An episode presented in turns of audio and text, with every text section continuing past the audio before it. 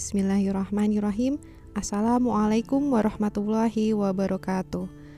Jumpa dengar kembali bersama saya Noni Irayanti dalam Narasi Pos Podcast.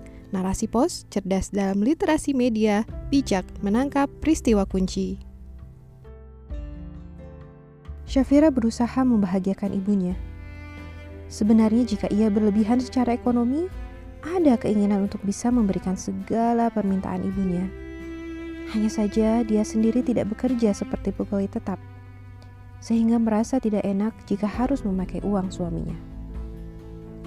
Selengkapnya, dalam rubrik Cerpen dan Cerbung, Syafira ingin membahagiakan ibu oleh Asri Mulia.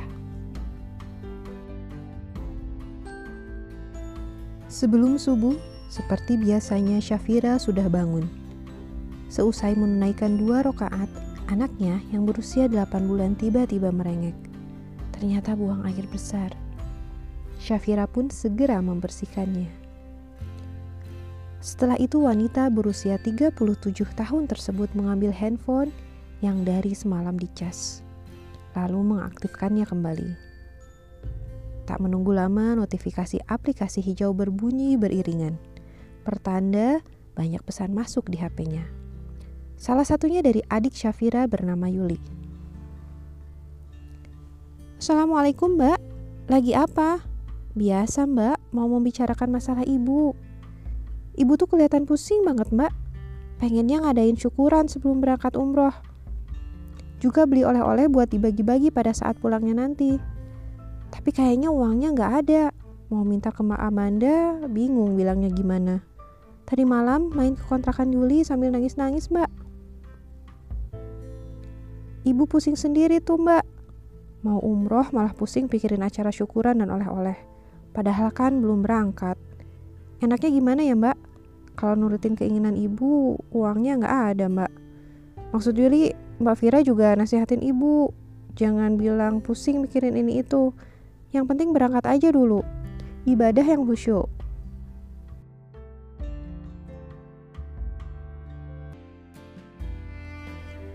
Syafira mencermati kata demi kata yang ditulis oleh adiknya yang begitu panjang. Ia pun langsung membalas pesan tersebut. Ya, Yuli, nanti coba Mbak Vira ngomong sama ibu. Jadwal keberangkatan umroh ibunya tinggal beberapa minggu lagi. Bila nanti ibunya jadi berangkat, Syafira dan saudaranya sudah berniat akan memberikan uang sangu tambahan. Semoga sang ibu bisa menjadi bijak dengan menerima berapapun jumlah dari anak-anaknya. Tanpa pikir panjang, Syafira mengirim pesan kepada sang ibu yang tinggal di kampung sendirian. Orang tua Syafira sudah lama bercerai ketika ia masih kecil.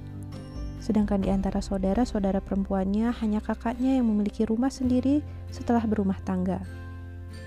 Termasuk dirinya yang juga tinggal terpisah semenjak menikah dengan seorang perawat. Syafira mengirim pesan kepada ibunya yang kebetulan dari tengah malam sudah mengirim pesan melalui pesan WhatsApp pada dirinya sekitar jam 10. Syafira baru membalas pesan sang ibu ketika subuh, memberitahu kalau semalam ia tertidur dan kondisi HP tercas. Isi pesan ibu kepada Syafira bahwa dirinya semalam main ke rumah Yuli sampai jam 9. Syafira kemudian lanjut mengirim pesan tentang permasalahan yang diceritakan Yuli tentang ibu. Menjadi kesempatan Syafira untuk mengobrol.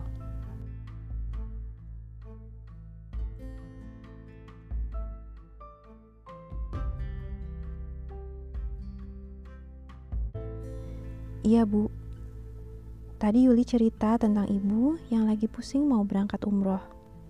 Ibu sedih pengennya ngadain syukuran sama beli oleh-oleh buat pulangnya. Tapi bingung gak punya uang. Bu, kalau Vira boleh kasih masukan, ibu coba diluruskan niatnya lagi. Umroh itu untuk apa? Ibu pernah bilang sendiri, hidup ini harus apa adanya. Jangan dipaksakan. Kalau enggak nanti pusing sendiri. Ibu merasa enggak hal seperti inilah yang membuat ibu pusing sendiri. Ibu punya keinginan yang macam-macam seperti kepada anak pertama ibu ibu pengennya bisa dimengerti bisa ngasih uang banyak ke ibu tapi kenyataannya nggak terwujud ibu jadi pusing sendiri justru sakit hati lagi. Padahal sebenarnya anak ibu sudah coba nenangin. Gak usah mikir yang macam-macam. Pikirnya fokus ibadah aja. Masalah rezeki itu Allah yang ngatur kan bu. Ibu sering bilang Allah sayang ibu. Selalu mewujudkan keinginan ibu. Ya udah yakin aja. Yang penting ibu fokus untuk ibadah. Bukan untuk hal lainnya. Karena umroh bukan piknik, bukan mau senang-senang, tapi khusus ibadah. Allah Maha Tahu niat ibu seperti apa. Jangan sampai dengan keinginan ibu yang macam-macam malah mengurangi niat sesungguhnya ibadah karena Allah. Vira dan anak-anak ibu lainnya paham keinginan ibu mau serba terlaksanakan. Tapi mohon, ibu juga harus mengerti tidak semua apa yang diharapkan dan diinginkan bisa terlaksana. Udah bersyukur sekali keinginan ibu untuk umroh bisa terlaksana dan sebentar lagi akan terwujud. Panjang lebar pesan yang Syafira kirim kepada ibunya. Namun sang ibu hanya membalas dengan kata mengamini. Entah apa yang dipikiran ibu. Syafira berharap ibunya bisa mengerti dengan apa yang disampaikannya yang mungkin sudah disampaikan sebelumnya oleh kakaknya, Mbak Amanda, dan adiknya Yuli. Sebenarnya baik Syafira, kakaknya, atau adiknya ingin sekali bisa memenuhi semua keinginan ibu. Hanya saja hal itu terkendala dengan kebutuhan di dalam keluarga masing-masing. Bukan tidak mau mengusahakannya. Kak Amanda sendiri punya lima anak. Meski ia terlihat berlebih dari segi ekonomi, menyekolahkan anak pertamanya di pondok pesantren butuh biaya yang besar. Sedangkan Syafira punya tiga anak. Keuangan hanya diperoleh dari sang suami. Ia hanya menambah sedikit penghasilan dari hasil menulisnya. Syafira tetap bersyukur penghasilan suaminya cukup untuk memenuhi semua kebutuhan rumah tangga dan ketiga anaknya, termasuk membiayai kedua anaknya yang sudah bersekolah di SD Muhammadiyah. Syafira hanya bisa semampunya memberi uang tiap bulan kepada sang ibu sebesar Rp350.000 sekedar untuk menutupi kebutuhan ibu membayar listrik.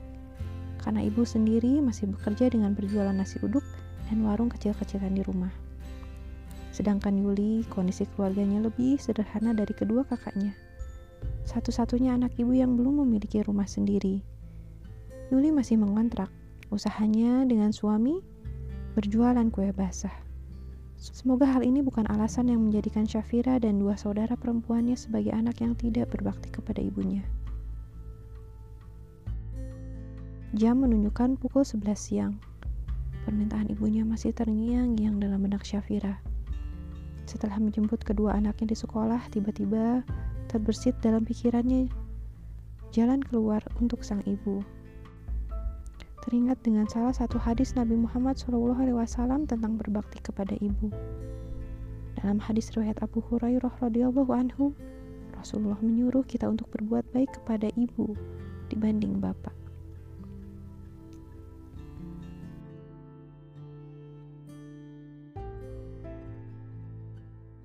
Seseorang datang kepada Rasulullah SAW dan berkata, "Hai Rasulullah, kepada siapakah aku harus berbakti pertama kali?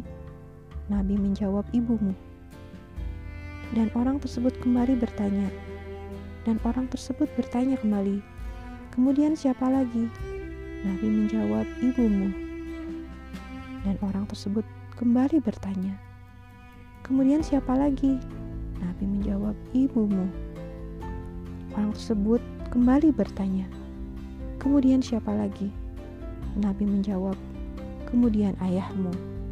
Hadis riwayat Bukhari dan Muslim.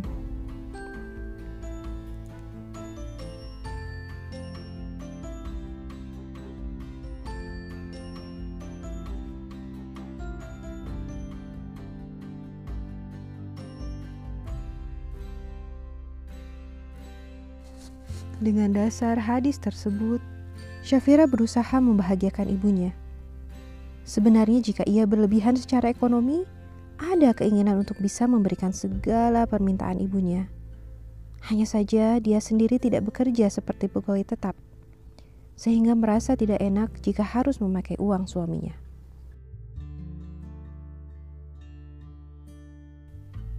Syafira mencoba untuk berbicara kepada suaminya terkait permasalahan ibunya. Ia meminta izin kepada sang suami terlebih dulu untuk mentransfer uang. Ayah, Bunda mau membicarakan tentang ibu. Ucap Syafira kepada suaminya lewat telepon di sela jam istirahat kerja sang suami. Kenapa ibu? Tanya suami Syafira. Tadi pagi Yuli WA, cerita ke bunda tentang ibu yang sedang sedih ingin umroh, tetapi ibu maunya ngadain syukuran dulu sebelum berangkat. Terus ada keinginan mau beli oleh-oleh juga. Permintaannya kayak anak kecil pengen dituruti sama anak-anaknya. Cuma mau ngomong ke Mbak Amanda, sama bunda gak berani, bisanya nangis. Terus jadinya gimana? Tanya suami Syafira lagi. Ya, Bunda mau ngasih uang ke ibu satu juta buat ngadain syukuran. Bunda kebetulan punya tabungan di sekolah anak-anak. Ada 400. Pinjam uang ke ayah dulu ya. 600 ribu, boleh nggak? Tanya Syafira dengan penuh harap.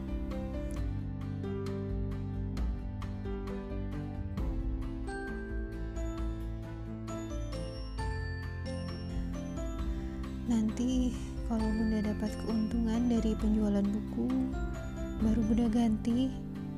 Jawaban Syafira tersendat menahan air mata. Suara istrinya terdengar jelas sedang menahan tangis. Ia tahu sang istri sedang bersedih. Lelaki hitam manis yang memiliki tai lalat di dekat dagunya itu pun memberi izin. Bunda transfer aja uangnya buat ibu, ucap suami Syafira.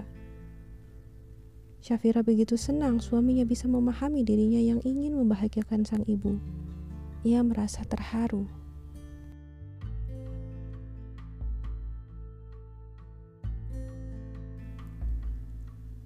Setelah menutup teleponnya, Syafira langsung membuka aplikasi mobile banking yang ada di HP-nya. Mengetik sandi dan password, lalu terhubung ke menu pilihan. Syafira langsung mengklik fitur transfer lalu memilih rekening milik sang ibu yang sudah tersimpan otomatis karena sering mentransfer ke rekening ibunya tiap bulan. Syafira pun mengetik nominal yang hendak ditransfernya, lalu langsung memasukkan nomor PIN. Uang pun berhasil terkirim. Tiba-tiba kedua anak Syafira masuk ke dalam kamar ingin mengganti baju. Saat melihat sang bunda sedang sedih, anak perempuannya yang berumur 9 tahun bertanya, Bunda, Bunda kenapa kok kayak mau nangis? Tanya Yusra, anak pertama Syafira. Gak apa-apa sayang, Bunda ikut sedih aja kalau Mas sedih. Syafira mengusap air matanya yang sudah keluar sedikit dari mata sipitnya. Syafira mengusap air mata yang sudah keluar sedikit dari mata sip dari mata sipitnya. Emangnya, Oma kenapa bunda? Sahut harum anak keduanya. Oma sedih, mau umroh tapi nggak bisa adain syukuran. Jadi bunda bantu Oma dengan mengirimkan uang sehingga Oma bisa mengadakan syukuran. Syafira menjelaskan. Kini perasaan Syafira sudah lega. Ia bisa menyelesaikan permasalahan ibunya. Semoga dengan uang yang ia transfer, ibunya tidak lagi stres dan merasa sedih. Syafira pun segera menelpon sang ibu untuk memberitahu bahwa dirinya baru saja mengirim uang. Sang ibu begitu gembira mendengarnya dan berterima kasih. Tamat.